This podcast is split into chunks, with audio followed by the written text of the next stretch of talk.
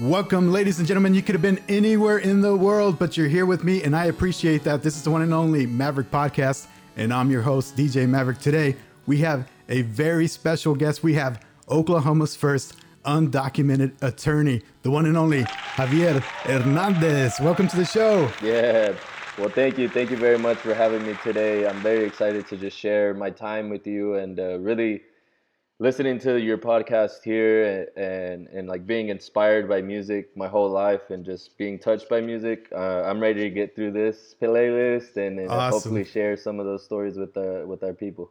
For sure. And I want to say, just like when I got your list, it looks a lot like what what my list would look like if I was rolling around in the car. We're going from like Michael Bublé to like Tupac to like everywhere. So I'm really going to enjoy the show. I have a feeling it's going to be a great one. So welcome once again for the people that may not know you. I know that you know you you're pretty famous around here, right? So probably everybody here in Oklahoma already knows who you are. But just give us an elevator pitch of kind of who you are and what you do for a living.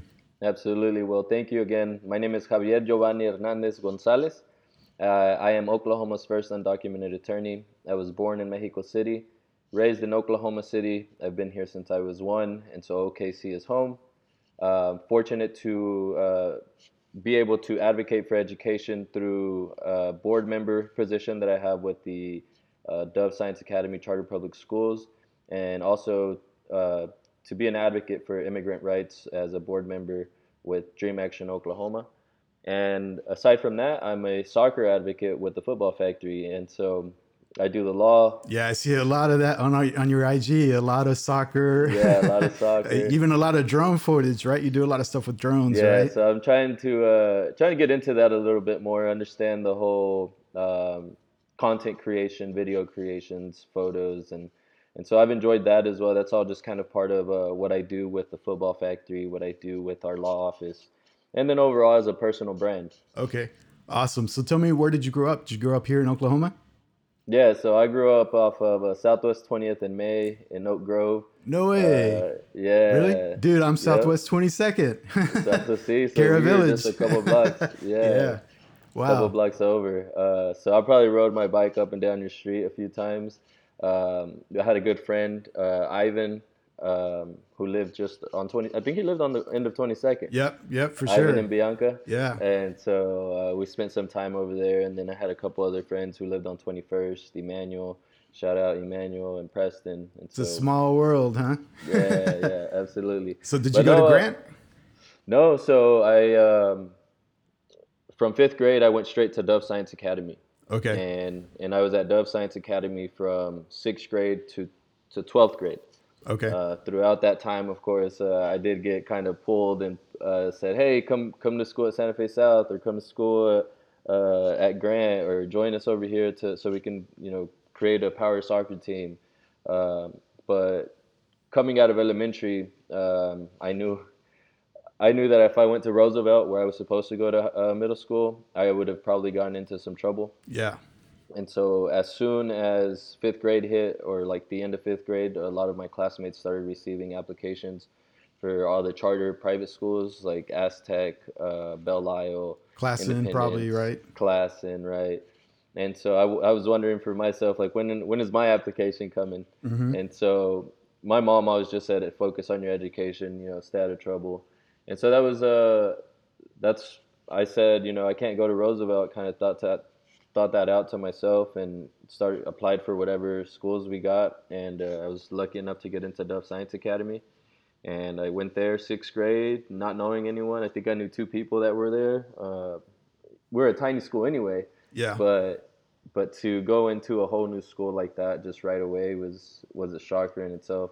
I can imagine what it would have been like at Roosevelt, just knowing the people in the hallway, knowing you know yeah. well, do, I went to uh, Moon Middle School, so at that time Okay. it was like you know no Hispanics pretty much there. So I was like way by myself. I went there for like a year, and then I also went to Jackson Middle School. And that was also pretty tough. So, you know, I think you made the, the, the wise decision, you know, going to Dove. So, congratulations there for sure. Yeah, thank you. I, I can say I, I went to Jackson, but uh, I really only went to Jackson to play soccer, and we spent so much time there during the summers from like sixth grade up until like ninth or tenth. every day we would be out there playing soccer and what used to be the old tennis courts and Yeah. the old little uh, soccer field with the small goals they had on that side. Yep. Uh, we would get anywhere from 20 to 30 people out there on a daily basis and just play for hours. I guess you were for sure athletic, but were you also outgoing or were you more shy or what kind of kid were you growing up? So growing up, I was, you know, before I really started playing soccer, I was more of a kind of slow, just taking things as they come. Um but then when I started playing soccer, I think that's when I started being more active, uh, being more outgoing, realizing uh, like the like the idea of a team, and so uh, all in through like elementary, I was always trying to be involved in doing different things. Uh, I was a peer mediator, which uh, at that time I didn't really knew, know what it meant, but we were just hall monitors basically. Uh, Yeah, I think my little brother did that. Uh, he he was part of that, so Yeah. I definitely it rings a bell for sure. It rings a bell, doesn't it? So uh, I had the opportunity to do that early on, and probably up until well, I played a lot of soccer, um, and my parents helped me move around a lot. But then I also realized that my parents couldn't always take me to games, and so that also kind of forced me to step out of my comfort zone by catching rides with other friends, catching rides with other players and their families, and then getting to see how other families interact as well. Kind of uh, impacted the way that I just kind of lived my life as as a child, and then up until that young adulthood. Okay, awesome. So uh, we're gonna get into your list here. We're gonna start off with the straight banger Okay. Conjunto Primavera. ¿Y qué me importa? Yeah, Tell me a little bit about this track and what it means to you. So, Conjunto Primavera is actually my dad's favorite, like, favorite music of All all time, time. Yeah, like, Yeah. uh, I, you know, from this, I think this album was from '97 or '98, and so I was five, six years old, you know, listening to this, and and then my dad has always loved their music, and I don't know that he's ever got to see them live, and so that, you know, that to listen, I went through multiple albums thinking like, which song am I really gonna play? But uh, as I listened through the songs, I realized like some a lot of these songs are about love and like a, maybe a forgotten love or a love that he'll never maybe be able to Lots touch of again. breakups. Yeah. And Yeah. so one way that I thought about that was like my my dad having to leave his family. Right. That's that's a, a, a breakup we don't talk about often, but him leaving from Mexico to come to the US uh, with his a couple of his siblings, like that was a breakup in itself. And then I think about that in my mom's context and then when how they met here, uh, because he's my biological father. Or sorry, he's not my biological father and but he's been with us since I was one, and so so to kind of think back now on what this music really meant to him and how he was able to connect with it, and then also the love that he shows my mom and that he showed us all you know through through our youth until now. Uh, Yeah. Like this song and and just Conjunto Primavera had to make the list. Yeah, that's awesome.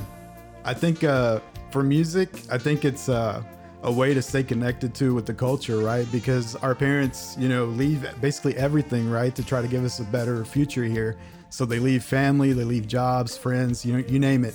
So I think music, it kind of keeps them connected and kind of makes them feel like, hey, you know, I still have that little bit of part, you know, with me, and I haven't given it all up. So I think that's why probably music is huge within our culture. What do you think about that? Yeah, absolutely. Uh, my wife was mentioning this earlier. She heard it on a Peloton ride. Uh, she it said art co- art colors uh, space, music colors time, and so I think with that, and then music also being always accessible, whether it was live music or the radio or someone that knew how to play an instrument, like music has always been a part of our culture and our people more than anything. Uh, Yeah. and it's just a different way to connect you know like like you heard you you knew who conjunto primavera was right you're like oh okay, Yeah. yeah, this, this is Yeah, for sure. bangers right here Yeah. so this one right here, I guess it reminds you of happiness and family, even though the song is a little bit sad, right? It's talking about I don't care anymore, you know, if I lose you or whatever. But I guess for you, this song is happiness and family, right? Yeah, yeah. I mean, this this song was one of those uh, when you would wake up to, or you would wake up when your mom's cleaning, and it'd be like the yeah the third song that plays from the time that her whole playlist starts. And yeah, uh, for sure. Her also singing it at the top of her lungs, and just r- takes me back to those times as well. Awesome. So tell me, uh, at a young age, so you, you got into soccer did you think that uh, you were going to be an athlete, that you were going to go pro, uh, you know, as a kid, or what were your aspirations? Like being a kid, what did you want to be when you grew up? Yeah, so early on, uh, of course, any any soccer player would tell you they want to be a professional soccer player, and so we grew up watching Mexican soccer, and and that was really the only soccer I knew until I probably like 15, 16 when I started learning more about the other leagues that existed.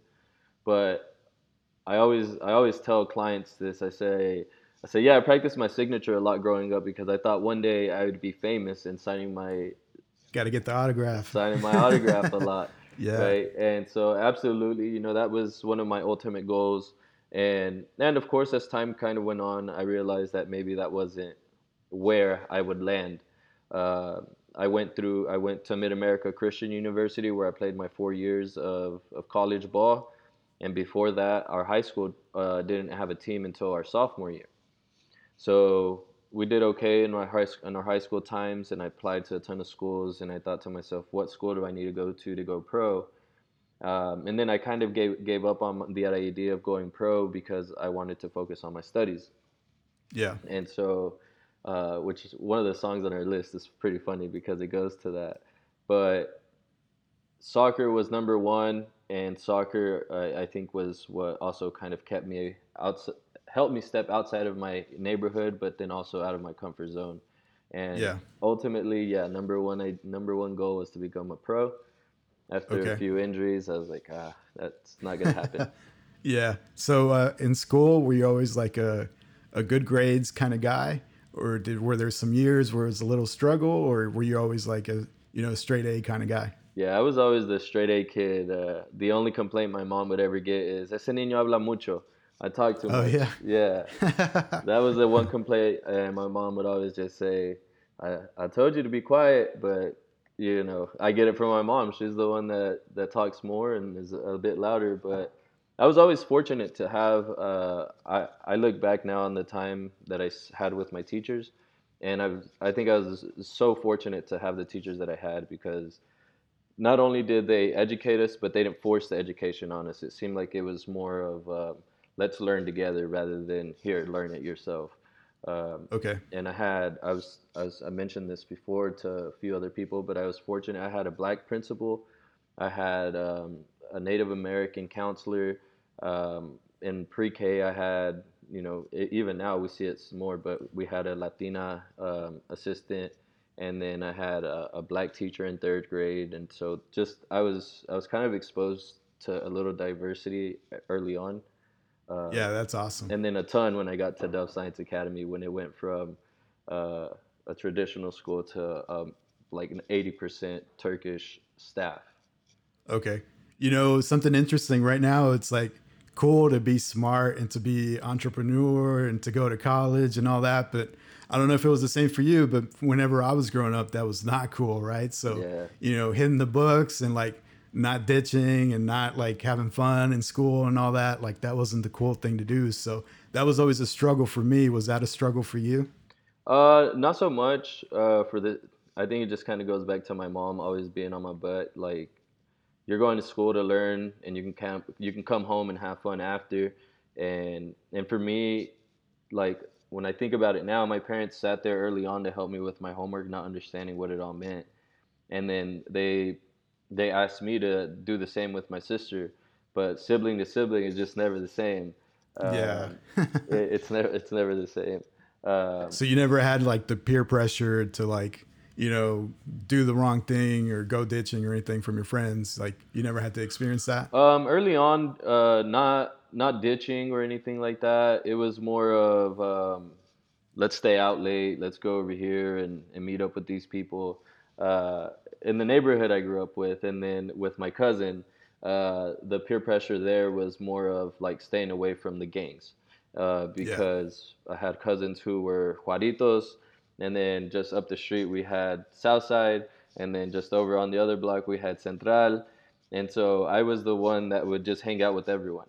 And so, yeah, that's how I was. I was like, they're just friends. Right. Like, you know, I didn't even really know what it meant to be in a gang. I mean, I knew they were in a gang, but you know what they did on their personal time didn't really affect me. So I was kind of cool with Yeah. everybody. I didn't really care. And, and see, that's Yeah. that's the way I was. I, I just thought, you know, everyone's my friend here. We're not here to cause anyone any trouble or any problems. Um, but then, you know, uh, you find out that some of the people you were hanging out with are in jail or um, unfortunately lost their life being part of the gang, um, or they just their life isn't where, where they wanted it to be because they joined the gang so early on and then fell into a few of the traps that or I guess negative side that comes with it. Um, but yeah, I was just I was just friendly with everyone. I'd I'd kind of hang out, and uh, I remember the first time I saw a gun, and uh, my friend comes over from the other street, and he's like, "Look what I got," and I'm like, "Uh, I don't even know what that is." And Uh-oh. uh, he like loads it up, shoots it into the creek, and my mom comes out of the house screaming at me, "Métete a la casa, no andes, a-" you know, don't be out there doing those types of things." And yeah. yeah, so I mean, early on, my mom was always just on like, "Don't do this, don't do this, don't do this," and uh, you know, I'm fortunate that I that I listened to her, and and uh, I didn't bring any trouble into our home and to our to our family. Yeah, for sure. Tell me about uh, this next song right here. It's definitely one you always have to dance. You know, whenever this comes on on a party or anything like that, right? Yes. Los Ángeles Azules. So this song and Los Ángeles Azules and Los Ángeles de Charlie and the whole cumbia movement as a whole, my mom always says uh, she doesn't drink or didn't like to get drunk, pero para bailar, she was there for all of it. Like that was her number one thing. She was there to dance and that's her fun. And so this music, my family being from Ciudad Mexico, is like in their core. Uh, Yeah, and they do all the crazy spins and stuff, right? Like they dance cumbia like different than the whole like the rest of the states in Oh, Mexico, yeah, right? Completely different. It, it's its own flavor. Uh, unfortunately, I haven't learned all the all the skills, but Man, you need to step it up. I, I do. I, I need to set up some dance classes for for all of us. Um, but this takes me back to, to my tío Fidel, who passed away when I was uh, I was early, I was young. I was probably in my early teens, 12, 13, and we would just sit. We would have family parties, and and they'd be like, "Estas le, le encantan a tu tío Fidel," and so they'd start bumping in. Everybody starts dancing. And then after he passed away, uh, you know, the same thing. Anytime they came on, ah, tu tío Fidel tu tío Fidel that. And he was the very first uncle that passed away. And uh, before any, I think it was probably like five years before we lost anyone else in our family. And so this song is just like one of those that, that takes you back to really to to the, my parents' youth, uh, my family's youth. But Probably reminds you of uh, some carne asadas too, yeah, right? yeah, yeah. Yeah. And so it, it It's- carries on. It's essential. Yeah, it's essential for carne asadas Yeah, for sure. and as, as soon as you hear the the first beat, right, you're like, ah, snap, it's about to get real. Yep. I like that. So, uh, let's see. You're you're into soccer. You're you're doing good in school.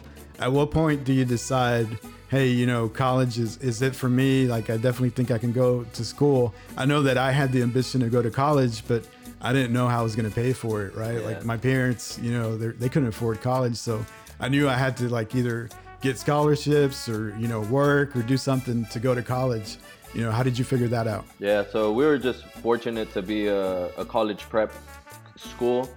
So early on, eighth grade, everyone starts applying for your FAFSA, or not your FAFSA, for Oklahoma's Promise, and and start start thinking about taking the ACT or the pre-ACT, so you can start doing concurrent enrollment classes. Um, but early on, uh, eighth grade, ninth grade, when I was completing my Oklahoma Promise or OHLAP application, that was when I like really encountered my first struggle as an undocumented person, and that was because the application for OHLAP asked if you were a U.S. citizen or a resident. I was neither, Okay. but I didn't know that. Oh, so up, up to that point, you were just like you you were oblivious of like your, your legal status. You were just like, you know, I'm just like everybody else, right? Yeah, I thought, you know, we're we're here and we're here to stay no matter what. We don't need any documents. Yeah. Didn't even know we needed documents to be here in the U.S. Right?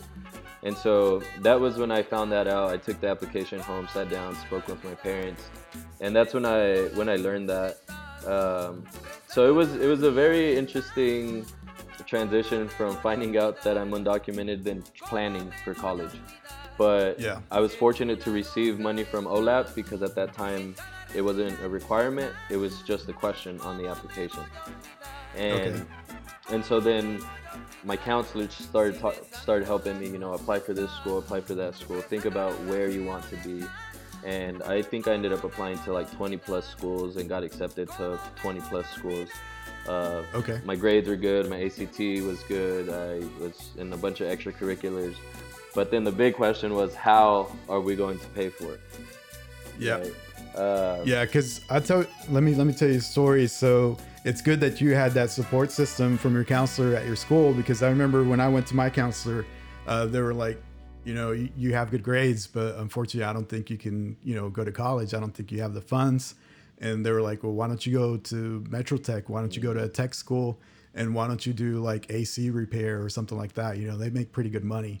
You know, nothing against that career, you know, if you like it or whatever, but I knew that it wasn't for me, right? Like, Yeah. I, you know, growing up, I had to, you know, worked with my dad and manual labor, lots of hard work. And I was like, this is not for me. Right. you know, I'm going to hit the books and I want to do something different. So when she told me that, that was kind of, you know, a Kickstarter. Like, I, I better kick it up. You know, I better get, get my grades up and do whatever I can to, to try to make it happen. So you're fortunate that your counselor was like supportive of that idea and said, Hey, let's, let's figure this out. So you just started applying to lots of scholarships and lots of schools. It sounded like, right? Yeah, yeah, and so you know, on your point of doing that hard labor early on, uh, from the time I turned 14 to about the time I was 18, I worked with my uncle uh, recycling pallets, and Oh, okay. that was not easy.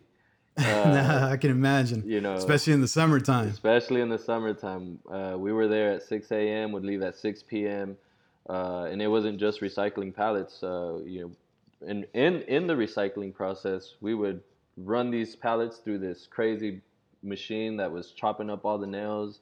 Uh, we would be stacking pallets 20, 20 pallets high. We would also recycle cardboard. So we would hit up uh, like Walgreens and pick up those big bales of cardboard and have to flip them Yeah. flip them on onto our uh, onto our truck or trailer, whatever we were driving. And so that was part of it too, you know, that hard labor. And before that, my parents, my family have always recycled pallets. So picking up pallets around the neighborhood, around businesses, and making some extra cash. And so I knew that that that hard work was always there, and I knew that I was I just needed to do something a little bit more. Um, Yeah, I think the the manual labor plays a big part. You know, it kind of puts a chip on your holder on your shoulder to be like, you know, you you want to do better than this because you see how hard your family members work, and you're like, I, wa- I want something else, right? Like they didn't give up everything for me to just like slack, you know. So that was the motivator for me. It was like they left everything to try to give us a, a better future. I can't screw this up. yeah, yeah, absolutely. Uh, but like you mentioned, yeah, I started applying for all those schools, all those scholarships, and first one, OSU Stillwater, was my number one goal to go to school. Uh, architectural engineering is what I wanted to do. Architecture, really, my goal, and one of my life goals is to just build a, a community, basically, uh, better than the Wheeler District here in OKC. That's more for our people. Uh, uh, but that was architectural engineering and unfortunately i had well fortunately i had a ton of scholarship to osu stillwater but a lot of that money was federal and state aid because of my undocumented status i couldn't accept that federal or state aid from osu and so about a month and a half before school starts they gave me a call and said hey you know that money we offered you well we can't give it to you right now and it, we don't think it would be smart for you to accept it Oh man! So- So, you were like planning on going to that school, and then last minute they kind of just pulled everything from you. Yeah, yeah. Which, um, you know, maybe there was something else that could have been done, but at that time it was just it was just so fresh, or like being undocumented, or or coming out of the light as an undocumented person wasn't such a big deal at the time. Um, Yeah. and then it happened to me at USAO, the University of Science and Arts of Oklahoma, where uh, I had been offered a presidential leadership scholarship. And I go in for orientation. I show up to the registrar, and they ask me for proof of citizenship. And at that time, I didn't know how to go about it, so I freaked out and never went back to the school. And so then there goes another full ride scholarship, essentially. And uh, Mid America Christian University that I mentioned, where I actually ended up attending, uh, had already had a few undocumented students, and so they uh, and they were a private school, and so then they had a little bit more leniency on how or who could get receive money. And Okay. unfortunately for me, um, I was I was there and they they helped me get through the whole process. Uh, they offered me scholarship money for soccer for my grades, and OHLAP covered some of my tuition. So I ended up going to four years of college for uh, like a thousand bucks, two thousand bucks, and and then I finished that off and worked for a year before I went off to law school. Okay. So your uh, undergrad, did you end up doing architecture or what did you do for undergrad? Yeah, so my undergrad was all math. Um, Okay. I I was kind of stuck and didn't know what to study. Uh, I did want to do math was just easy for me. I didn't like reading. I didn't like writing, and Yeah. coming from Dove, there was a big focus on science and math.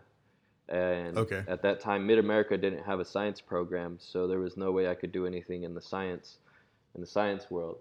And so I stuck through, went went on math, and then come my senior year, we got we finally started a science program, and then I thought to myself, maybe I'll go be a teacher, and I I took one class on how to teach math, and I was like, no, I can't do that. Uh, I just I just Not for couldn't. you, It huh? wasn't for me, and then I thought about doing. Uh, I, I thought about maybe being like an actuary, doing uh, you know, calculating risk, and Yeah. and then uh, the the final my final thought with the math side of it was maybe I'll just be a tutor and start like a tutoring business, a tutoring program.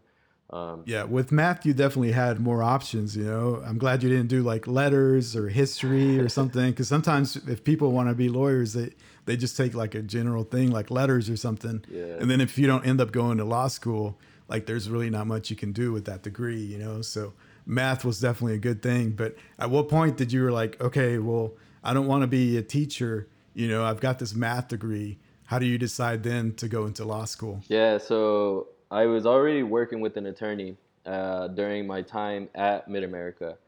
And so when I finished undergrad, I took a year off and I worked at the indoor soccer arena and I worked at the law office. And during that time, the attorney Lambert Dunn, that I'm a partner with now, he said, "You should take the LSAT." And I thought to myself, maybe that maybe I should. I don't know. And he he gave me this crazy weird stat was like uh, math majors math majors are like the most likely su- to succeed in law school and i didn't believe it so I, I googled it and sure enough they were at the top of the list uh, just the way we go through problem solving and, and understanding breaking down problems Yeah, it's super analytical, so that makes sense, right? Because you're having to analyze all these cases and you know do thinking based on all your cases you're reading and stuff. So Yeah. yeah, for sure, that's a good connection he made there for you. yeah right and so Yeah. he was the one that really meant kind of pushed me through the process it said take the lsat um, I, I studied by myself i took the lsat i did all right got into law school and I, it really didn't click for me that I wanted or could be a lawyer until I was in the space. And then not even not even within that first semester, it really took a summer class, a family law summer class where I had a client who was listening to everything in English and he understood some English but just didn't understand the law and the way it was being translated or being told Yeah. to him in English. And so I was able to take all of that English law or translation and put it all into Spanish, and it made 100% like sense to him. That completely changed my view on what I was doing and how I could I could provide help. Okay, awesome. Tell me about this next track talking about uh, translating stuff. This is Chicano Batman. Tell me about this song right here. Oh man. Well, this song is such a jam that I I had a playlist uh, for when I was studying for the bar exam, and a, I think there are three songs on this list that are from the, the list that I had while I was studying for the bar exam. And well, Chicano Batman was originally introduced to me um, by a good friend named Alex Pedraza, and then Chicano Batman came to OKC, and my suegro said, "Yo, let's go see Chicano Batman," and I had kind of already told my wife, "Nah, we probably don't need to go to that," but he bought tickets. he Yeah. bought tickets, and we we saw them at the Tower Theater, and they put on such a beautiful show. Um, what they stand for is beautiful, like their music. The it's like a balada, but then after Old school. yeah, it's so old school. Um, but then I also I've also had the the opportunity to just experience a whole different music with my wife's family because her her dad listens to a lot of Tejano music. And Yeah. so this kind this and then kind of like listening to Conjunto Primavera and it's kind of like almost uh, intertwined to, to me. And Yeah. uh, this was just one of those songs that I could put on at any time. And after like two minutes or two and a half minutes of them singing, they just go off in the background with the drums and the guitar, and you can just drive and, and listen to the beat. And one of the things with me and music is I've always listened, been a beat, a beat person first, listening to the rhythms. Um, Okay, so you're not really paying attention to lyrics when you're listening. You're more about the the tones and the beats and everything like that. Yeah, yeah. When I first listen to the Okay. song, you know, and then I get into the words, but I can I can know every beat to a song without knowing any of the words sometimes. When you listen to a song, can you hear every instrument independently? Like that happens to me, where I'll just hear the bass or I'll hear the, what the drummer's doing. Does that happen to you? oh yeah, oh yeah. Yeah. And I think this stems from like my love for dubstep house music okay, because cool. you know you get all of it, and then uh, my uncle actually had a band, uh, Los Chicos Banda. That was probably about 2008 to like 2012 or something. And Okay. and so I was I got to hang out with the band. Uh, I got to practice the saxophone. I played the piano in high school for like three or four years. Um, then when I got to college, I had a good friend named Paul uh, who would play the drums. Was like a badass guitar player, and so I've always just had music around me in that way. And so yeah, I I pick out the little right like here, din din din Yeah. and they just Yeah, that's awesome. I think the thing about Tejano music too, if you think about it, they kind of th- take all different elements from different types of music because, like us, many of the band members grew up listening to both English and Spanish music. Mm-hmm. So sometimes you'll hear a little bit of jazz element in the drums, or sometimes they'll use a lot of saxophone and a lot of trumpets in the music. So Tejano music kind of gives you like the best of both worlds, and it kind of like mixes it all together. So Yeah. I, I'm a fan of Tejano music. A lot of people, you know, say that it's dying or whatever, but there's a lot of good musicians in Tejano music, especially in Texas. If if you ever go down to Texas or San Antonio, something like that, Corpus Christi, you know, there's a lot of good bands, a lot of good music. yeah they have the I think it's the Tejano Music Festival, and Yeah, my wife's family and they have gone I think maybe in the last 10 years probably eight out of the last 10 years um, for the same reason they just love being around the music love the music itself and, and the whole vibe around the culture of, of this music um, So besides Chicano Batman, what are some of your other uh, like in this genre? What are some of your other favorite bands? yeah so uh, uh, Cultura Profética have you have you heard of them um, Yeah. them and then um, I have I always have Bob Marley on standby because it's also got a, a little vibe to it. Um, Yeah. I had a few others. I just can't. Uh, do you have do you have you any in mind spot, right now? Yeah. no, no. I, I was just kind of curious, kind of, you know, sometimes if you like this type of music, Yeah. you know, you'll branch out different ways. So I was just kind of curious what else you listen to, but that's pretty cool, man. And, and you said about the your uncle. Is your uncle Jose? Yeah, my uncle is Jose. No Yeah, way, dude. I played soccer with him. he, he was our goalie, I think. Yeah. Yeah. Yep. That's my uncle. so shout out to Jose. Yeah, when you said the band, I was I was thinking about that band. The, the name sounds familiar. So yeah, yeah. that's pretty cool. That's my uncle. Um, So he never got you to, to try to be in the band too, or, or Well, no, I- no pressure there. Yeah, I would. I would actually just help. Uh, I was the equipment, you know, load and unload, and then the roadie. yeah, and then once in a while I would uh, get. I would actually get on the DJ once in a while, and uh, Okay. he'd be like, you know, these are the songs. You know, feel the vibe, see what the people are liking, see what they don't like, and. Uh, there were three or four times where I got to be DJ at a at a wedding or a small party, something like that. Uh, Yeah, so I was that's I was really enjoyed that piece of it as well. I think they uh, they actually went to like be on television, right? Like Univision or something. Right? Yeah. I remember that a while back. Fiesta right? America. Yeah, that's what it was. Yeah, Yeah, I remember that. that's pretty cool, man. Shout out to Jose. Yeah, shout out Mateo Jose. Yeah, cool. So tell me, okay, law school. Where did you decide to go? So I went to OCU Law School and Oklahoma City University Law School, School of Law. It was um, it wasn't hard to pick a place. One, it, I really had three choices: uh, the University of Tulsa, Okla- the University of Oklahoma, or Oklahoma City University. And I I was over the whole idea of trying to leave home. Um, and so when I was thinking about school, I thought to myself, OCU is perfect. Not only is it down the street, but they were moving the law school to the downtown area. And Okay. so the class that I started with was the very first class that started at the downtown location. When I visited the school, um, when I met the dean of students, the my tour, like the tour to start off, uh, was given by a guy named Patrick, and like five minutes into our conversation, we found out we both love playing soccer. I ended up we ended up forming a team, having a team throughout law school, and playing. Uh, Awesome. So I was able to just bring those two worlds together in, in, in a minute, like just in a snap of a finger, you know. And it was it's like now here, here we are. Can you think about when you walked into that first law school? I bet it was like a culture shock, right? Like just seeing everybody. You're probably like a minority there, right? For sure. Yeah, so my tour, I was the only one there. Um, it was like during the summer, so that was good. But then came orientation.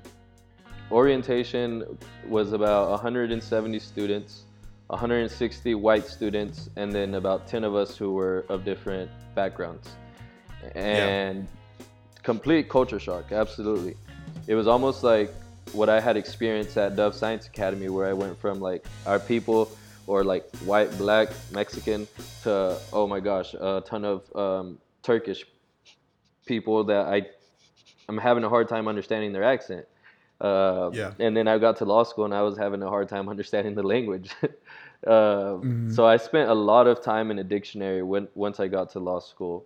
But yeah, I mean, just going into the law school, um, we had our organization fair like the first week of school, and Yeah. I'm looking for the Hispanic Law Student Association, and I can't find it.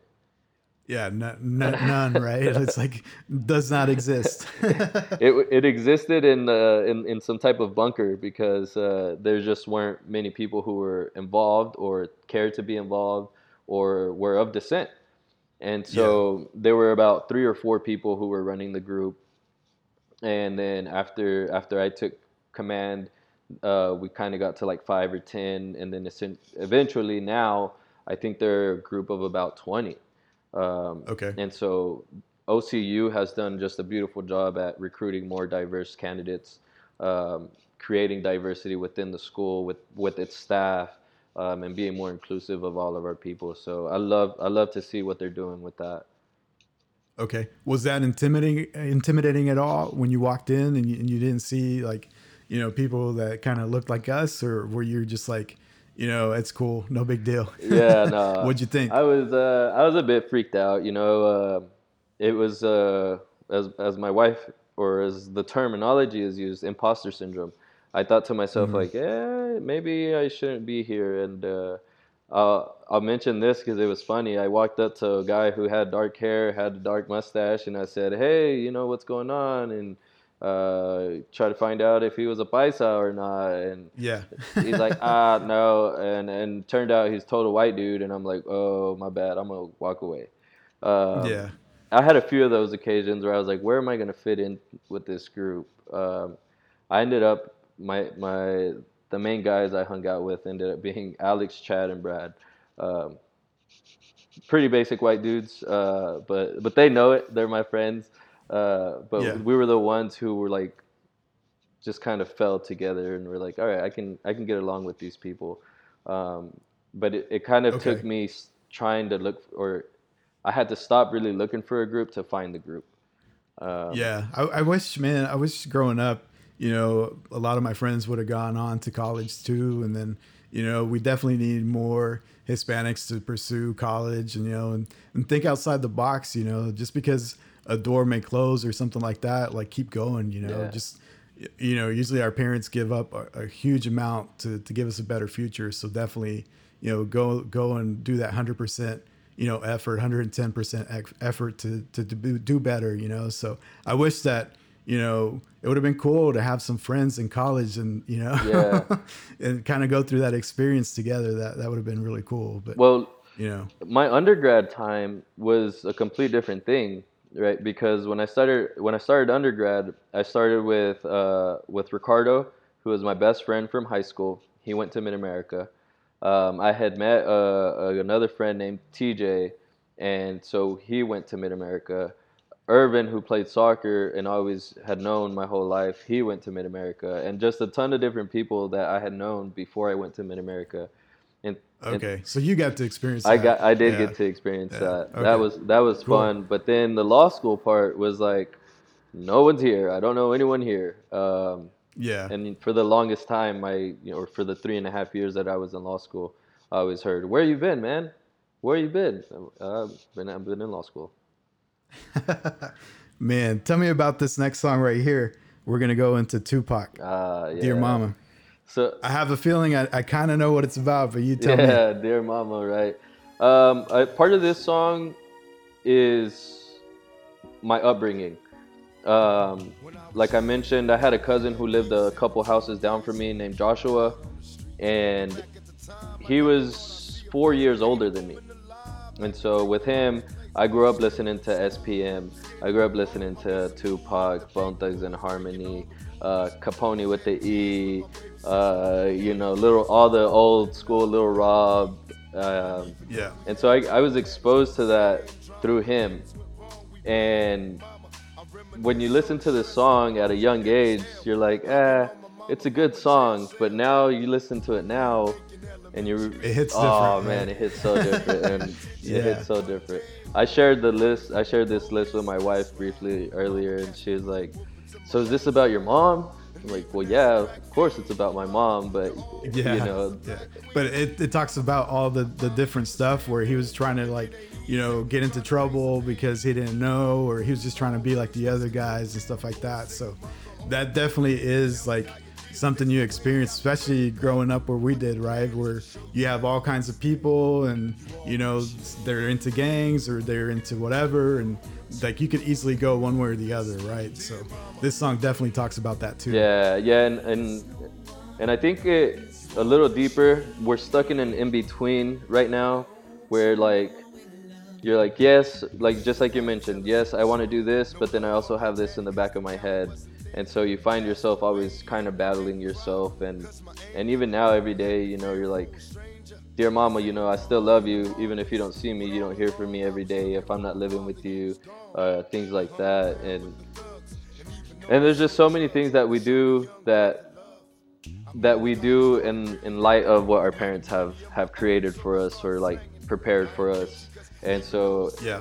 as i mentioned you know one of the things uh, that's that's kind of um, one of my struggles has been that i didn't find out when i didn't find out about my biological dad or i didn't find out that my stepdad was not my biological dad until about the age of 14 Oh, wow. yeah, and so then I kind of, whenever I learned about that, it kind of took, kind of took me back to like thinking of what my life could have been had my stepdad not stepped in to support my mom and myself.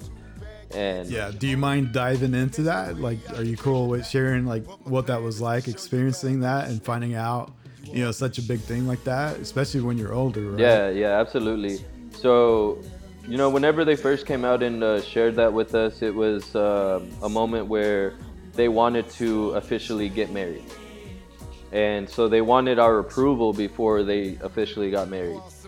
and you know, for me, it was a, it was a, it was just completely everything's a lie to me in the world now.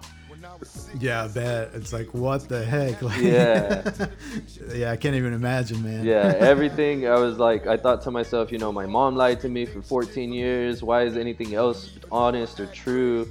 Um, my parents have lied to me. Like, you're not my dad. There was a, a moment where, like, I was just do whatever the, I wanted, and then I just throw that at him. It doesn't matter. You're not my dad, or like, yeah. but deep down knowing that this is my dad right and so that was one of those moments where i tried to just um, kind of just piece everything together um, we went to some family therapy and and that helped a little just to kind of talk about you know what was going on and and and this song is so you know it kind of goes to it because because she wanted to wait to to protect me and then also be able to share with me and me being a part of it rather than them just getting married and me never finding out or not even thinking about what that meant um, but then yeah, what's the line in the song? Uh, you know, a woman trying to raise a man. yeah exactly yeah, definitely. Yeah. exactly um, and so then yeah they Did you go ahead Did you meet? Uh, did you ever meet your like your father or anything? Or, or I have not. no? I have not. Okay. Um, that is uh, that's something that's still kind of up in the air. Uh, I actually spoke to a good friend from high school yesterday, or this a couple of days ago, and he had a somewhat of a similar similar deal where his dad had left his uh, mom at an early age, and then he reconnected with him down the road, and um, they were just able to have a connection. And you know, he kind of gave me a, this this piece of advice, and uh, I think I think I need to hold it dear to my heart. But he said, um, "Don't expect too much." You know, whether Yeah. it was my mom's doing, his doing, our doing, whatever it may have been. Um, he said, just if you do plan on meeting him, don't go in with high expectations because it's just like meeting a stranger. You just never know. Yeah, that's great advice. Yeah, so it's still it's still kind of in the back of my head, you know, to maybe one day um, reach out, approach. Um, but I'm on the on, on the other end, you know, I'm like, well, he's had 28 years to come find me or approach me or something. Um, but I've seen pictures. Uh, I know what he looks like, and that's that's as far as that's gone. Okay. All right. So tell me a little bit about uh, kind of what you're doing now, and and you know we kind of glossed over with the whole Oklahoma's first undocumented lawyer. Tell me about what that means and kind of the the feedback that you get with that title, right? Because you're putting yourself out there. You could easily you know hold that tightly to your chest and not share that with anybody, but you're putting it out there. And I can imagine, especially in today's current, you know, political environment, it's super hard, right? Like Yeah. diversity and you know legal status all that stuff is like very political at the moment tell me you know why you decided to put that out there and then kind of you know what kind of response you've gotten from that Yeah, so the initial response, uh, I'll tell you the bad first. Uh, OCU, once I had graduated and shared the story, um, OCU reposted it on their page. And it was all positive, and then there were those those comments, right? How how can he be here legally and and represent people in the legal system? Everything that he does is going to be wrong because he's illegal and he doesn't know how to apply the law. Um, yeah that was that was the backlash I received. And then there was a there was a magazine who put out an article on the same deal because there are now about eight states who have undocumented attorneys. I was actually inspired by Cesar Vargas, who fought in New York for three years to be admitted into the bar as an undocumented person. And I mean, his battle his battle was for three years. I didn't even have to fight to get in. They just let me in. Um, yeah so I was fortunate to have that here. But like I said, a lot of positive. Of course, my family's positive, friends positive, and then there was those naysayers who I had no idea who they were. Aside from that, the community now that I'm around, they're very accepting of it. Um, they understand that and I'm fortunate that in Oklahoma I haven't received more backlash, right? As you mentioned, but yeah, I think that people are starting to understand that we do the same things that any other person has done. I had to go to school. I had to prove that I was a person of good moral character. I had to go through the character and fitness. They did background checks on me. I had to take the same test. I had to pass law school. All of that. Yeah, if anything, you worked harder to get the same thing that somebody else would, right? So yeah. uh, I think that's huge, and I commend you for for putting yourself out there because it also serves as a role model, right? Like imagine if there's a little kid out there right now and then he sees you, you know, he has aspirations to be a lawyer or to be an astronaut or to be whatever, you know, he's going to know like, you know, the sky's the limit, right? Yeah. Like this shouldn't stop me. So is that kind of why you did it too to sort of like, you know, give sort of a role model for kids or or no? Yeah, absolutely. Um you know part of what i've been doing recently is also attending a few high schools and or some of the colleges that have invited me to speak i have a speaking engagement coming up wednesday at usao i just did one at uco uh, i visited putnam city original capitol hill um, i was part of the elementary schools PAL league as well but going through that and then being able to share with them as an undocumented person that we can to reach these levels of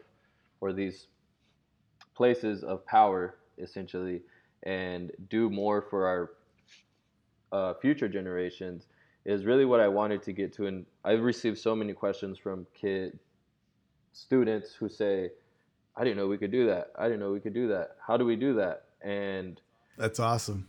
I that's what that's really what I, I really hope to you know inspire make people ask these questions more than anything. How? Why? What did you do? Like ask those questions so that they can be answered right? If if they're okay. not answered by me someone else will answer them for them. But they'll yeah. have someone around. Okay. That's awesome. Cool. All right let's get into this next track right here. Tell me about this next track Oh yeah. It's ooh ah. My life. What's up with this track right and here? So this was one of those tracks that was always playing in our gym during high school, and it was like our anthem. You know, we we okay. were on the way to a game. We were listening to it. We were getting ready to get a pump in in the gym, and we were listening to it. And for a while, actually, our middle school slash high school didn't have a gym, a gymnasium in it. And so whenever we finally got a gymnasium and to be able to listen to music on the loudspeakers and and work out and do whatever we were doing, it was it was like beautiful. Like yo, we have a gym. Uh, you know, we don't have to do this outside, or we got an AC and we got live music going, whatever. Um, but we lifted so much weight to this music, like this song specifically, and, and a bunch of other you know workout songs. But this was always yeah. the one that was like, ooh, uh, you know. so it pumps you yeah, up, huh? Yeah, it pumps me up. Yeah. and, and one of the things. You play this like before a case or anything? yeah, once in a while. Uh, the feeling good is the usually the, my go-to. Uh, okay. But this song was just one of those where I guess it's like a, a mini introduction to what like house music sounds like to me. Um, and I didn't realize you know that about this song until I started listening to house house music, dubstep.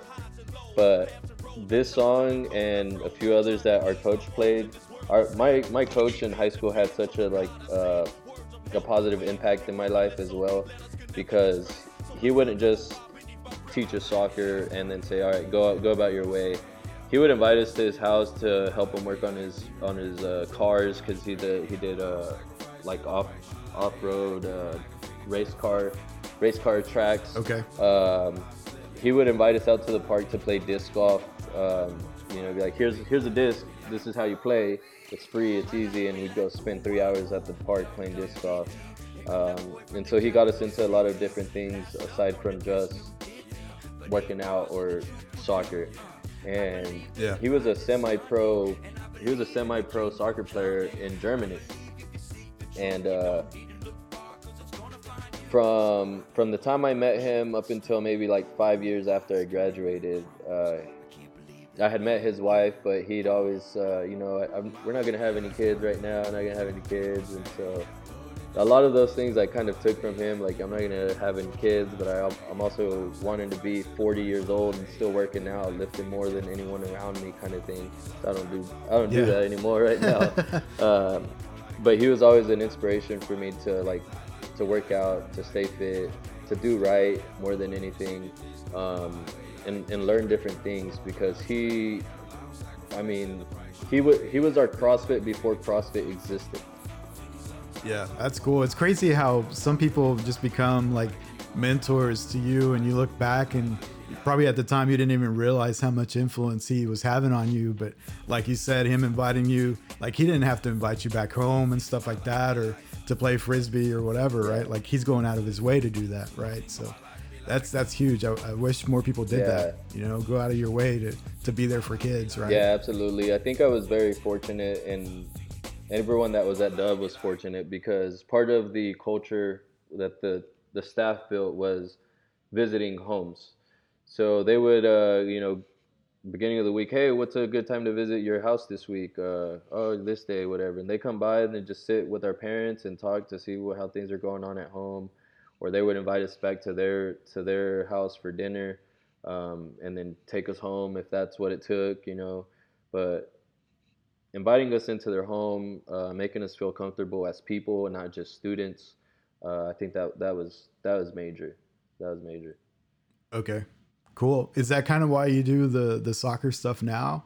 Because you kind of want to, you know, spend some time there, kind of helping the community too. Or tell me a little bit about the soccer stuff and how that came about. Yeah, absolutely. So Football Factory is definitely for the community. Uh, if you look at the soccer landscape in Oklahoma, it's always it's always been expensive to play. But it's also been that clubs are completely divided.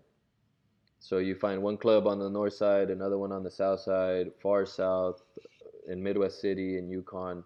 But there isn't a lot of connection between soccer and then with the pro soccer that we have now, uh, not every team connects with the pro team. So part of our mm-hmm. idea with Football Factory was let's make this soccer culture blow up and let's have everybody love and be like excited about soccer. Like the opening of a soccer game should be like the opening of a basketball thunder game or the stadium should be packed like if you were watching an NFL game, right? And that's what we wanted yeah. to bring to Oklahoma. Um, bring more more soccer, accessible soccer, um, and really just help build that culture here. Okay, because you even did something uh, downtown, right? Didn't you do something downtown with the the court that's down there too, right? Yeah, so we were actually uh, able to rent out the space, and we ho- we hosted the Footy Festival with uh, another another another uh, few people of our like our partners, uh, Dunn and Hernandez, our law firm, uh, Skinny Slims, OKC, shout out to them, Rogers Concepts, who runs Pink Parrot, um, and, and Bloom, and uh, MB10, who's a, also a private soccer trainer. And so we were able to just bring together a bunch of sponsors and a bunch of our people and host a big tournament down there. It was the first time you'd seen a huge soccer tournament in the in the middle of downtown.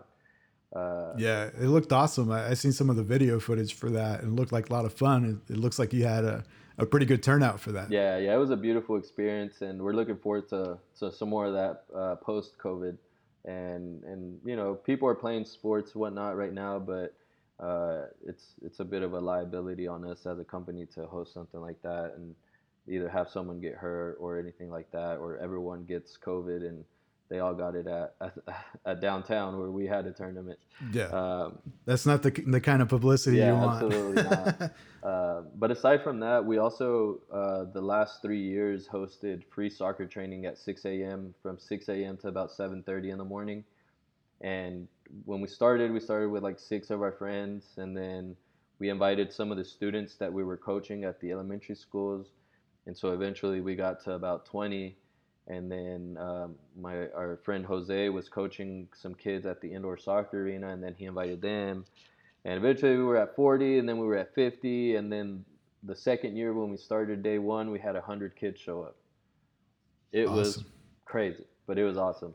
And you're involved with all the events, or uh, are you kind of more behind the scenes, or, or, are you there present for for all the events and stuff? I do my best to be present at everything. Um, I okay. I'm somewhat of a perfectionist, and so I'm always trying to make sure that things are going working smoothly and making sure that people are in the right place, that we have enough people to do this and do that. Uh, but I learned a huge, huge lesson during these uh, 7 8, or 6 a.m. free soccer trainings. At a couple of them, uh, it was just two of us organizing, or it may have just been me because just something came up and the other two guys couldn't be there. And the power of community, jeez, uh, to see the 10 year old watch me do the drill and then go teach the other 10 year olds how to do the drill or you know awesome. it was it was just beautiful to see these kids come out of their shells like that and say oh i can lead he's leading a hundred of us i can lead five of us. Okay. That's very cool. Tell me about uh benny benassi tell me benny about this benassi. one cinema oh my god for anyone for anyone who is listening to this song and who grew up with me from 2010 to 2015, they know this is the jam. Like this, this, was your is, your go-to song at that time. This was this was that song that I mean it was not only this song but Skrillex. Skrillex as a whole. So Skrillex is part of, of this Benny Benassi song but when I first heard this song, and then when I got into house and dubstep music, my world changed.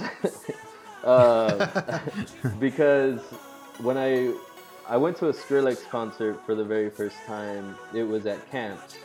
Um, okay. So think about that small venue, and then just the type of music that Skrillex plays and how loud that may have been. Um, and then I and everybody jumping around in the yes. crowd, right? Especially when you hear that drop. When you right? hear the drop, yeah. so I actually saw Skrillex uh, live at the Zoo Amphitheater. I saw him at Bonnaroo, and he may have been at the Diamond Ballroom, but there's a drop. Yeah, that drop. Yeah. uh, but this song was just a song that like, it was like my good friend TJ sitting by my side and we look at each other and we'd be like, "You're a cinema, bro." Like, you know, like you are a cinema. Like, I want to watch you grow up. I want to watch you do these things. I want to watch you shine. I, all those things. Like when you think of a cinema and like what a cinema is, and how this song yeah. kind of embodies that. Like, just like that backdrop. Wow, like you are. Yeah, we're here. It's loud. You know. Um, I yeah. love. I just love this song for that reason. Like, we are cinemas. You know? Awesome. Yeah, for sure. I think this is uh, also kind of cool because it, it's probably like outside of the box, right? Like a lot of people probably wouldn't expect that you were into dubstep. Like, here's this lawyer, right? And he listens to dubstep. Yeah. what was your first introduction to that? Like, how'd you get into the music? Just because it was popular at the time, or how'd you get into so it? So I have a good friend, Ebenezer, Ebenezer Yosef. Uh, I met him at Mid America and uh, he comes up to me and my friend Ricardo one day and goes, "You know, I think you guys would really like this new place called Camps. They do robotic Wednesdays." That was my first introduction to house, the house and dubstep. And okay. And then you were I hooked. was hooked. Yeah, I mean, you would find me there every Wednesday, and yeah, and I went to these to these concerts. Like when we went out to Bonnaroo, Skrillex was one of the main uh, people we were there to see. Mac Miller was actually also there at that time. We got to see Ludacris, Big Gigantic. Um, I actually even got to see uh, Radiohead live. Uh, so that awesome. was that was all its own experience. Bonnaroo was its, its, its, own experience, but yeah, this music. Um, I actually used to study listening to dubstep and house music. How does that work? Most people want it quiet yeah. and want maybe classical music, and you're you're listening to dubstep while you're trying to read a, a case. yeah. Well, this was my uh, my undergrad study music. This is yeah, okay. So I, I, was doing my math problems, filling out a full page with one formula. You know, I'm listening to this and just like head banging and yeah. writing and figuring out problems and and it was one of those uh, to keep you up, you know, keep you moving.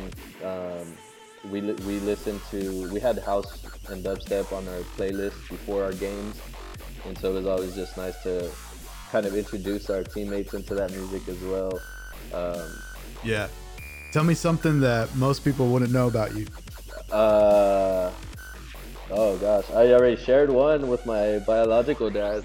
Uh, That's true. Yeah. um, and then dubstep. Maybe like a, a, hobby or something like that, or yeah. a strange thing that you like to eat, or a strange habit or something like that. Um, I'll take you back to when I was younger. Uh, something that I used to do. Um, I used to just pour ketchup on a like on a plate and then just eat the ketchup like just, just ketchup. ketchup. Yeah, man, just ketchup. and so, have you tried that recently or no? uh, no, but I do still eat a lot of ketchup with my fries. So now, okay. now it's not just the ketchup, but I, I still do love yeah. uh, love me some good ketchup. That's awesome. especially, especially Whataburger uh, spicy ketchup. Yeah, that one yeah. definitely for sure. But I'm gonna have to have the fries. I don't know about just a plate with just ketchup. yeah. Tell me about uh, influences. Like who who would you say were some of your biggest influences?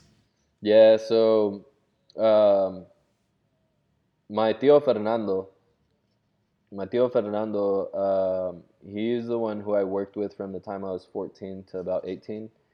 And we spent a lot of time together while we were driving to pick up pallets, driving to pick up um, recycled cardboard. And he always was like, you know, just always giving me these little pointers in life as, you know, I'm 14, 16 years old and and he understood that I was undocumented. He knew, you know, our whole life history and my family's history and so he'd always just, you know, we're all here for good kind of deal. But then he would kind of go through our family history and explain that to me, talk to me about that and why he was the way he was and yeah. the way what like dri- drives him to be such an entrepreneur. And so I spent so. Do you remember any of those lessons that he shared with you? Do you remember anything? Yeah, that, that kind of stuck with yeah, you. Yeah. So one of the things that we talked a lot about was um, we have a we have a few a few uh, family members who have been divorced or who were separated early on, um, and then so part of that was like you know when you find a relationship that you really want to be in uh, make sure that that you're reciprocating right? Um, because okay. we know we all know that a relationship isn't a one-way street um, and that there's got to be some some give and some take. And so he's been with his with my tia now. He's he's one of the older ones. I think they've been together for about 20, 30 something years right Awesome. Um, and they got together when they were super young, and they left my grandfather's house, and they went out and made their own life, and they have one, two, three. They had like five kids, and then they their five kids now have grandkids, and so or they have kids, and so their grandkids, and so he was uh he was one of the first abuelitos aside from our grandparents. Uh, so, okay. so I got to learn learn awesome. learn from him and and really take that in, and I, I say him mainly because I didn't spend a lot of time with my grandparents growing up, and or even um, in, later in their in their later years before they passed away. But he was like my grandpa, just being the older uncle. Okay, so you would say uh, he's probably your, your biggest influence, or you think you have other people that were influential as well? Uh, I'd definitely say he's one of the biggest, bigger, biggest, bigger influences in my life. Um, and then, oh, um, I always had I always had a teacher, uh, Miss Slay, who would say, I was, I mean, I was only 16, 17, and she'd always say, I want my son to be like you whenever he grows up. And so awesome. that was like an influence on my life that I didn't know really, you know, like this lady who knows me for a couple years wants her son to be like me and like really? And so that you know that that pushed me to be better as well. Um, yeah. but i'm just i was just so fortunate to have so many good teachers at dove that like some way or another they all influenced me definitely because there were so many different different pieces of them coming to me to influence me. Yeah that's definitely a, a beautiful yeah. thing. You see what I did there? Tell me about this song right here. Oh man, this song. Um, I was actually talking to my wife about this song. Uh, the one thing, one thing that I really love about this song is the beginning. Really, the different tempos that it takes. Um, you'll hear it. It starts off pretty slow. It picks up, and then it kind of smoothens out, and then gets going again. Um, but this is one of those songs that I didn't hear until I got to Mid America. We were required to go to chapel Wednesdays and Fridays from, if I'm not mistaken, from 10 to 11. We could only miss so many chapels uh, before we would technically fail the semester. And this was always just one of those songs that it doesn't talk about God Mhm. outright. But when you say you make beautiful things, we know what the song means. Right. And this was one of those songs. Um, not only was it uplifting, but it was also a grounding. And to there were so many times in college, undergrad, where it was just like, should we keep going? What do I need to change? There was a part of my life where I like just kind of put my family aside and I didn't talk to them for like two or three months. I was just at school, focused on school, working. Wouldn't call my mom, my sister, my brother, my dad, no one. And this was Mhm. one of those songs that's just always like brought me down and also kept me up. Um, Okay. And it's just a beautiful song. I, I also think the way, and I've heard it played so many different ways as well. Um, but Okay. the words of it is just always like, we are a beautiful things. We're cinemas and we're Yeah. beautiful. I like that. I'm gonna have to start using that, bro. You're a cinema, and you're a beautiful thing. yeah. Tell me, uh, so if if there's a kid out there, right, and he's listening to us right now, what kind of advice would you give him or her, you know, to pursue their dreams, to not stop with, you know, here we talked about all these challenges, you know, you growing up, you know, all these, you know, sort of hiccups and you know decision points that you could have went, you know, a different road, you know. Tell us, you know, what kind of advice would you give him or her? Yeah, I think uh, maybe number one is,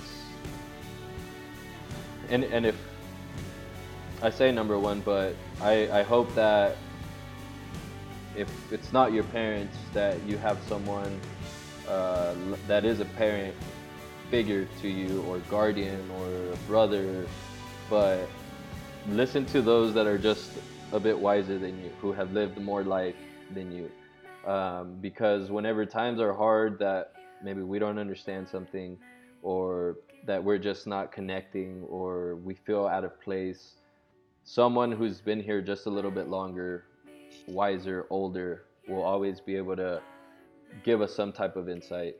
And one of the things that i struggle with is asking for help. Not very good at it. Um, but i think it kind of goes back to this because being around my uncle, I felt like I already had, I've already got all the help that I needed to continue going. Where I know sometimes we find ourselves in places where we can't move, we can't, we don't feel like we can do much more. Um, we're overwhelmed, but talk to that older person, that elder person. Um, you know, ask the questions that are like there, that are just get it out. You know, um, get it Yeah. out. One of the things I want to do is uh, when this whole virus thing's over, I want to go to a retirement home and I want to speak to the people there and I want to ask them, what's your biggest regret? Yeah. Because I guarantee you it's not going to be money. It's not going to be, you know, the car I didn't buy. It's not going to be any of that, right? They've lived a life and, and they can truly tell you what's important in life. You know? Yeah, I, I absolutely agree with that. And I, if if I need to give another piece of advice, um, I would say involve your family in what you're doing. Um, one of the one of the things I mentioned recently was that I didn't include my family in my law school process or my undergrad process. It was like this is me and I'm doing it and I'm gonna figure it out and I'm gonna do it. And if you want, I was more like if if you want to be a part of it, you're going to step in. But I also didn't understand that maybe they didn't want to intrude or slow me down, or they may have felt like they were slowing me down if they tried to get involved. Um, Why do you think you did that? You just I think being first gen is part of it.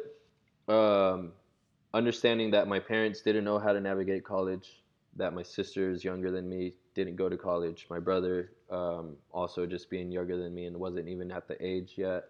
Um, It was more. It, I think it was more of that like, and, and it's bad by me to think they weren't going to understand. yeah. Right. Or do you think that maybe you were kind of wanting to protect them in case you know things didn't work out, you didn't get their hopes up? You think it was maybe some of that, or was there ever a doubt that you know you're not going to go through with it? Um, it's a bit cocky to say, but I knew I had to finish it. Uh, Okay. Not, maybe not that I was going to complete it, but I knew I couldn't stop once I once I started going. Um, and there was a time like that 2014 to 2015 time when I wasn't go when I wasn't planning on going to law school, um, where I was just working, doing soccer. Um, it kind of felt like, oh, this is it. Um, so I did have some of that kind of urge there, like, right, I, I can't stop here. Um, but it, I think it may could could have been a little bit of that, you know, protecting them and and and saying maybe this isn't. I, I, I, I think in deep down in myself, I thought if I can't do it, then it's going to be really hard for any of us to do it. And so I wanted to do it and maybe figure out how to do it. Um, but unfortunately, now that I've left them all out of it, now I can't go back and do it again and bring them back into it. Right, right. Okay. So you would say those were probably the, your two biggest pieces of advice, or do you have Yeah. one more? Yeah, I mean, really, you know, um, get it out, talk, um, ask those questions that need to be asked, um, involve your family in what you're doing, and and I guess number three is uh, when they tell you no, find another way. I like that. Cool. All right, tell me about Kid Cudi. Oh man, Kid Cudi. uh, this guy, I don't know. He's I, He's I- totally underrated. I think a lot of people underrate this guy for sure. last year I received my Spotify um, like what is it like your your Your year, top tracks of your your look back or your whatever. yearly synopsis. Yeah. Yeah. I was in like the top one percent of listeners for Kid Cudi. Like that's how much I listen to him. Awesome. Um, but Kid Cudi from day one, day and night, um, you know, to to his newest stuff, and I, I read an article the other day about how humming in his music helps others connect, and I think that was one of the things that always just tied me to Kid Cudi is being able to hum without having to sing, but then also feeling the beat okay. and this this song specifically it's like yeah it's all by design right where we talked uh, we talked a lot in uh, in my bible classes about free will or not having that free will. Uh, do we have it or do we not? And my thought was always we have some free will. There are like my thought is yeah things are all by design but we still have a choice to make Yeah, in, for sure. in this design. Um, so this song i listened to this song whew, i don't know how many times i couldn't even tell you uh, so much that my wife got annoyed by it and then she also knows the words to it even though she doesn't listen to kid cudi That's awesome. So, do you go to this track when you're feeling down, or or when when were you listening to this track? Like, where were you where were you at in your life? Yeah, so this was uh, this was my second year of law school when I started listening to this song, and that's Okay. about the time it came out. And I listened to it all from the time it came out up until really I finished the bar exam. This is one of those that was on my list for the bar exam because every day waking up to study for the bar exam, I had to tell myself, "You're going to pass this test. This is this is just another test." Yeah, for the listeners, tell us a little bit about that process because it's like what, like 200 questions or something. Like, there's a lot of questions. Right? Yeah. So the study course for the bar exam is a 10 week program prepared by a couple of uh, third party agencies. There's Barbri and then there's Kaplan. And they create this study program for you that's supposed to last about 10 weeks. Um, the way I did it for my 10 weeks, the first two weeks I was studying six to eight hours a day.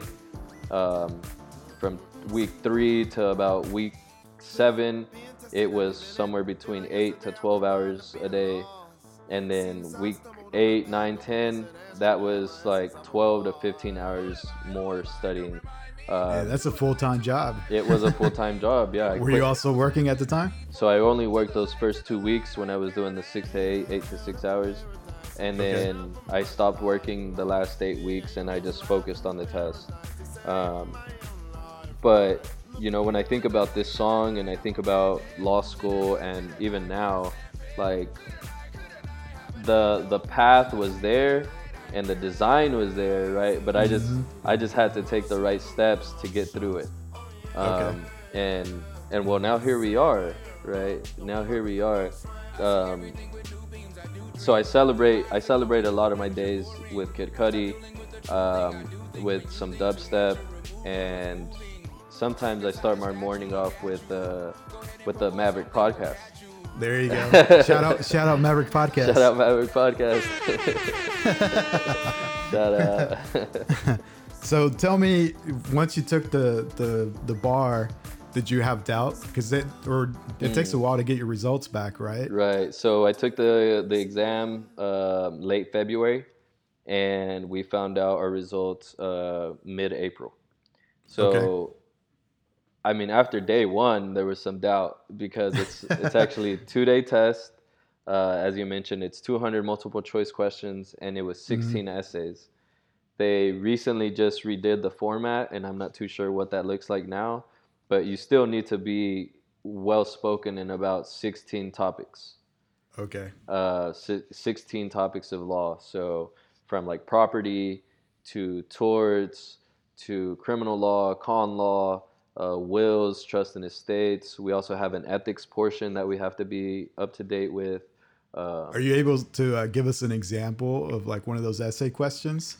Um, yeah, I, I can actually. Um, so one of the questions that we had for constitutional law was about the, I believe it's over by uh, Lake Arcadia, the big cross. There's a huge cross off the side of the highway. Yep. Well, one of the one of the questions was kind of directed at that, and it was about who who was responsible for the cross and whether that was the state talking in a religious matter. Because the park where the cross was was maintained by the city. Okay. Well, we talk about the separation of um, the rel- state and religion. state and religion, right? Yeah. Well, I believe it's the lemon test, and you have to look at, you know, is this state run or is this um, privately run?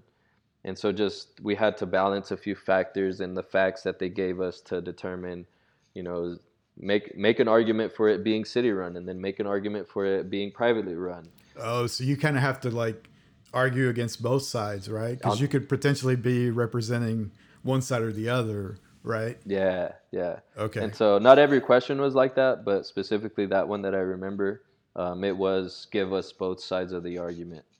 Okay. Do you remember when you found out that you did pass it? What was that moment Oh like? God. How'd you find out? um, I was actually the first one to know that I had passed the bar exam, and the scores or like the official uh, report wasn't out yet. Oh yeah. How'd yeah. that happen? So one of our good friends is um, is on the board of bar examiners, Okay. and he calls me. I'm on my way to Santa Fe South uh, High School. They were doing an inauguration of their new futsal court. And before I left to the futsal court, I spoke with Lambert, my partner, and he goes, "Man, you know, if you really want, don't want to be out there if you failed because you don't know how you're You be down. react." yeah. yeah. And I thought to myself, well, if I failed, then I would just kind of keep it to myself. But if I Mm. passed, then I can celebrate with everyone that's there because that's a big community that's already there. Like, this was for the community. It wasn't just for me or my family, but this was for all of us. For sure. I mean, it's like a perfect example. Hey, if this guy did it, why can't I? Right? Like, yeah. look look at this guy. It's a celebration for everybody. I agree Right. with that. Yeah, it was a big celebration. So I, I arrived to Santa Fe South. Uh, my friend Ricardo had just pulled up next to me, and and I'm on the phone as he gets out of his car, and he pulls out his GoPro and he starts recording because he knew he just knew that something Oh, was so happening. you have video of it? I have a I have a Yeah. short clip of it. Yeah. Man, and that's uh, awesome. it is awesome. And so he puts his GoPro down on the hood of my car, and I'm just like on the phone, and I'm like, oh, I can't believe it. There's no way. There's no way. And I just hold I just hold on to my head, close my eyes, and and take a moment to just be thankful and and like reflect. Was there on, dubstep involved? Did you crank up the stereo on? oh man, I wish.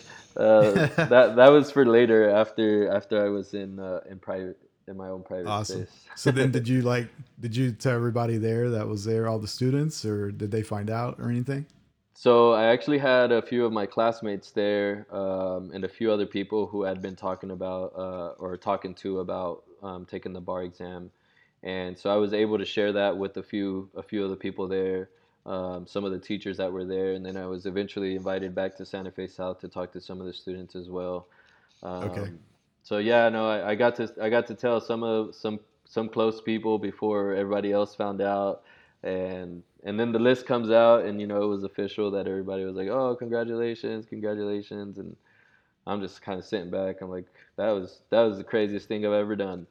Yeah, that's got to be a huge feeling. I mean, here you are, the guy that says prefiero el fútbol, Yeah. And then all of a sudden- y pura escuela.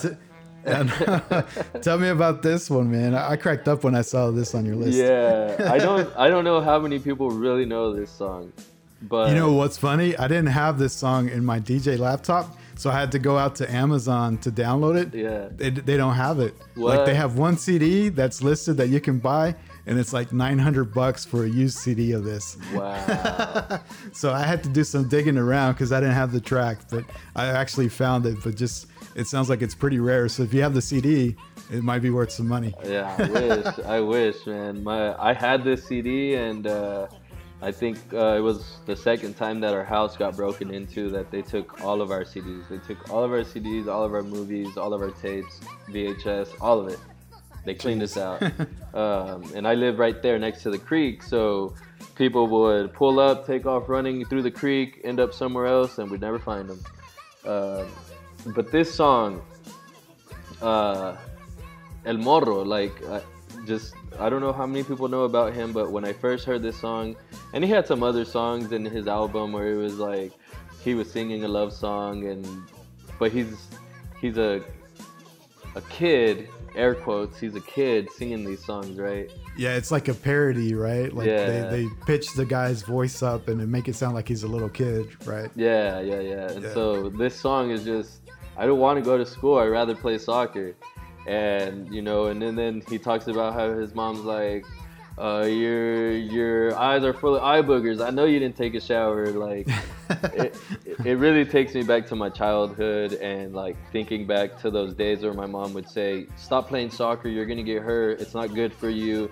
Um, you stay up too late. Your body's gonna ache. My body does ache, but she just always, you know, stop playing, do this, do that, do that. But for me, it was always no. I have to play.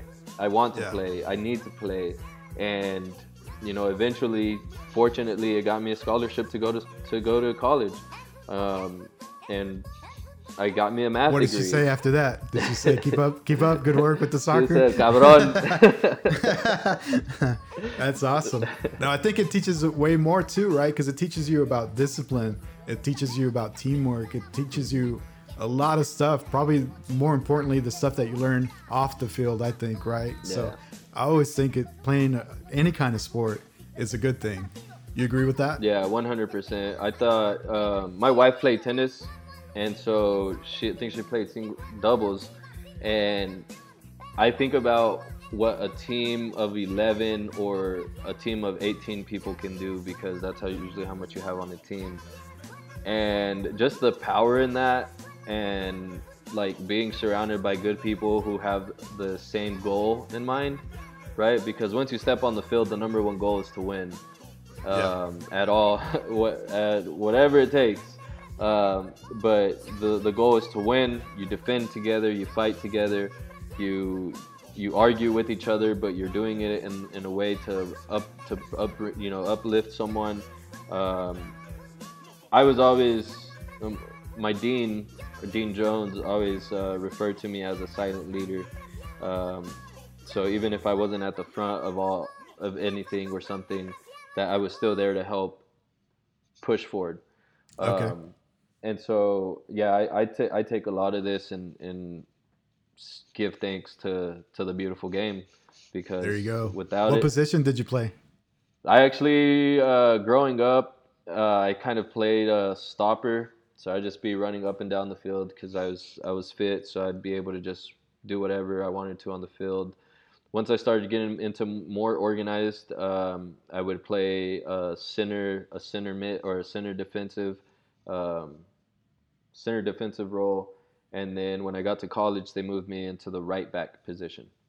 Okay. And so uh, in high school, I actually played forward one of my years, and I, I can't remember how many goals I scored that year, but I had a lot of goals that first year. And Awesome. then uh, it was like my sophomore year, I played forward. My junior year, I played midfield, and then my senior year, I had to play defense.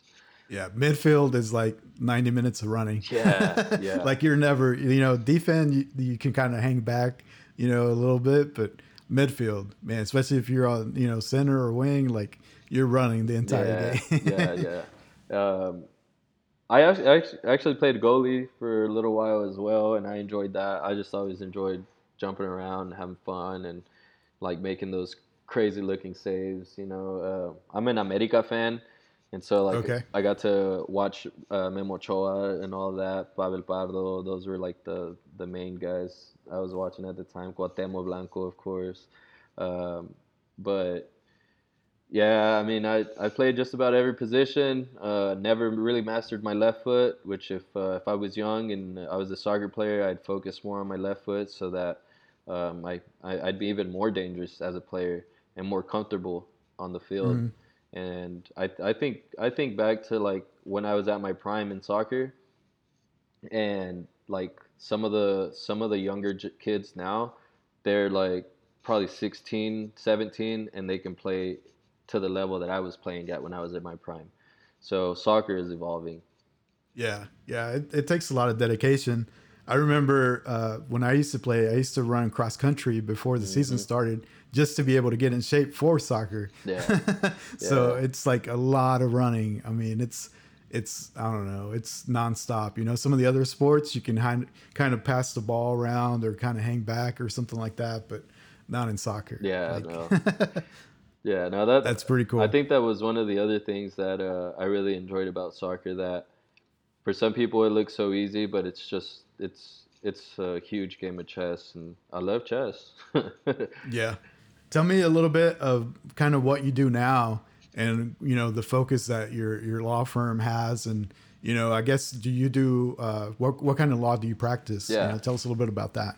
So I handle all of the immigration work in our office. Um, our, I'd say about seventy percent of the work in our office is personal injuries or civil law case, civil civil litigation. So civil litigation can be anything from like a breach of contract to um, a slip and fall to a car wreck, um, name changes, things like that. Um, so I do the immigration. I do all the immigration law. I handle a majority of the family law, so divorces, guardianships. Uh, we don't do adoptions. Uh, we also do some estate planning. So if you need a will, if you need a power of attorney, uh, if you need um, a durable power of attorney because you're, you know, or your family member is going like has dementia or something of that sort, we can help. We can help in family matters of that like of that sort. Um, and then we also do some workers' compensation. Uh, so, Okay. so we have a lot of people who believe they don't have rights as employees because they don't have any documents or aren't working legally, but you do. Okay, so if you know someone who thinks they can't go to the doctor or can't get a lawyer because they got hurt at work and they're not working with documents, they have rights. They too can be protected. Um, and so Let that me ask you if someone is, you know, undocumented, can they still set up a business? Because I think it's really important to set up that business to protect you and your assets, you know, in case Yeah. anything goes wrong, right? So Absolutely. is that a possibility? Uh, yes, uh, even I'm going to dig just a little deeper there because I believe it's the Oklahoma Constitution that says that undocumented people cannot own property in Oklahoma. And so, one way to get around that is to form a, a business and Okay. then have the business hold the property. There you go. Right. A little nugget right there. A little nugget, yeah. So we've seen that. We've seen that happen. But then we've also um, just seen we have a few undo- our biggest client is an undocumented person who runs a million dollar construction company, uh, million dollars plus, and he does work all over the U.S. Um, Okay. But yeah, I mean, undocumented, you know, and he does his thing and, and pays his people, pays his taxes, make sure he has all the insurance coverages he needs. Uh, Yeah. And so we do a lot of that with them as well, making sure that their business is uh, doing the right things, has the right protections. Uh, we review contracts for them if that's what they need. Uh, and then with that, also always, you know, maybe maybe the person's dedicating too much uh, time to their business, and so then eventually they're gonna get a divorce, and so then we're there for that. Yeah. Um, It sometimes tends to happen, unfortunately. it does. Sometimes divorces have um, immigration consequences, and so then we're there to do, to help with that, you know. And um, so we're kind of like your one-stop shop for just about anything you need except tax work. We're we're not we're not tax attorneys, um, Yeah. but I always always always um, say that if there's there's something that I can't help you with, I'll help find someone that can. Okay. Cool. All right. I like that. So tell me just uh, how'd you decide to focus on that type of law? So Lambert has been doing uh, civil litigation for a long time. He's done tons of car wrecks, tons of vehicle um, accidents, um, accident reconstruction, uh, medical malpractice cases. Um, he's done all that. Uh, that's been a majority of what he's done over the last 15 years. And then he he attended um, Holy Angels Catholic Church and he was one of the only white dudes in the whole church and so from that kind of stemmed the immigration work where they're Okay. like oh he's a lawyer if we need anything done with immigration you know and so he started learning some immigration and then kind of taught me what he knew and now i've continued to learn more on that Awesome. and that that kind of goes with the family law side of it as well. Uh, there's always a need for it, especially family law attorneys who speak Spanish. There aren't many, and to have a translator interpreter there every time that you have to meet with the client gets expensive for the client. Some of Yeah. these interpreters, translators charge sixty dollars an hour. Um, so now instead of just paying the attorney for the hour, you're also paying a translator, and now your cost has gone up uh, a third of maybe what you were just going to pay. Right. and I Uh, think also like, you know, you being able to speak Spanish, uh, you know, probably helps the client feel more comfortable, right? Yeah. Like they can just speak in their native language, speak Spanish to you, they can identify with you. So, you know, they're probably not as intimidating, right? Because you get this big old legal contract or something, whatever the case you're fighting, and it's intimidating, right? Like it's it's written like a law document. It's not even written like in, you know, normal English, English. right? So Yeah. that's that's probably pretty cool that they can just like speak Spanish to you, right? Yeah, and that was um, I had a friend Miguel who's writing a an essay for the OCU um, for the OCU law law review, and he actually he, he asked me a few questions and was looking for a quote on on on basically that like what does it mean to you to be a Latino working in the community and representing clients in, in this Yeah. community? And part of that is that we I understand their culture. I understand where they're coming from. If they're telling me something that's going on in their household I probably lived it. Or if they're Mhm. telling me something that's going on with their family I probably have heard something similar to it or experience something similar to it and so then I'm able also to connect in that way instead of Awesome. not just the language right but our culture um, Yeah, for sure. and I think that's that definitely like it. It, it makes that that client so much more comfortable and and they they speak more right and and that's another thing that we need more Latino, Latina, Latinx attorneys that speak the language and understand the culture so that our people are heard more. Yeah. Our people just need to be heard. Sometimes they just need someone to listen, even if they they'll know in the back of their head they'll know that there's nothing that we can do for them, but they just need someone to hear it, and then someone to to reiterate that and just tell them, "I'm sorry, there's nothing we can do at this point." I see. Okay, cool. Tell me about your last track, man. I can't believe we were already, you know, gone through your list here, but we have a little bit of Buble. Yeah, feeling Tell me about this track. Man, this is my morning jam. Like, if I studied 10 for 10 weeks straight, I think I listened to it for 10 weeks straight every day because I couldn't study if I wasn't feeling good, you know? Are you a coffee guy in the morning or Not no really, coffee? no. No? Um, How do you wake up? I just I just get up and go. Uh, Okay. Splash of water, rinse the face off, brush the teeth. hmm That little routine, and then breakfast always, always breakfast. Okay. You can't miss breakfast.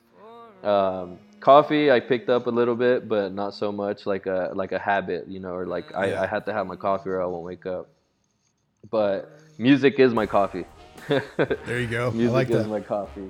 But with this song, um, my friend Ivan actually introduced me to Michael Bublé, Frank Sinatra, uh, and the likes. And we actually went to a, I guess, a Frank Sinatra impersonator uh, concert here at the Civic Center a couple years ago. Mm-hmm. And I mean, it was just.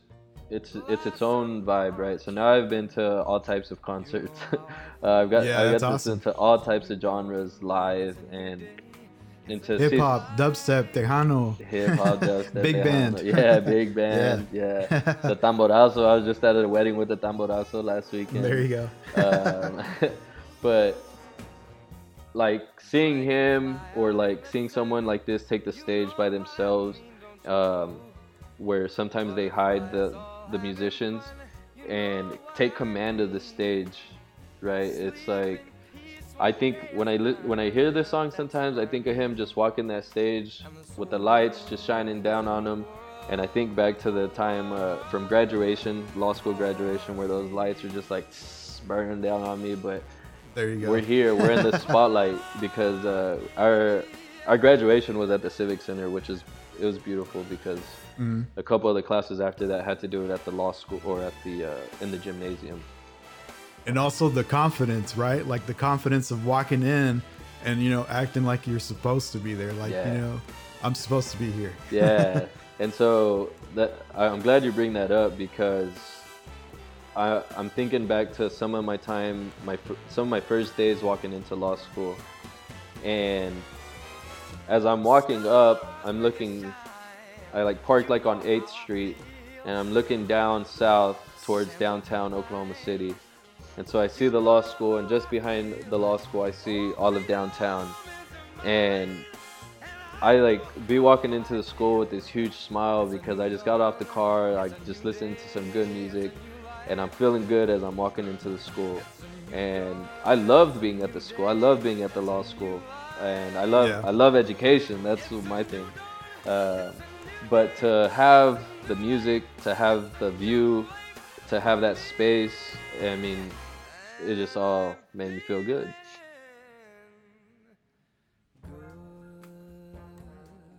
All right, so just tell me. Uh, let's see. We're wrapping up your list here. Uh, one of the things that I like to ask all the guests is to have you guys ask a question to the audience. Um, I think um, we we kind of touched on the entrepreneurial spirit and like how being smart is cool now, or and we talked about some of those obstacles that I faced, and I think the one thing I want you listeners to ask yourself is, what is stopping me?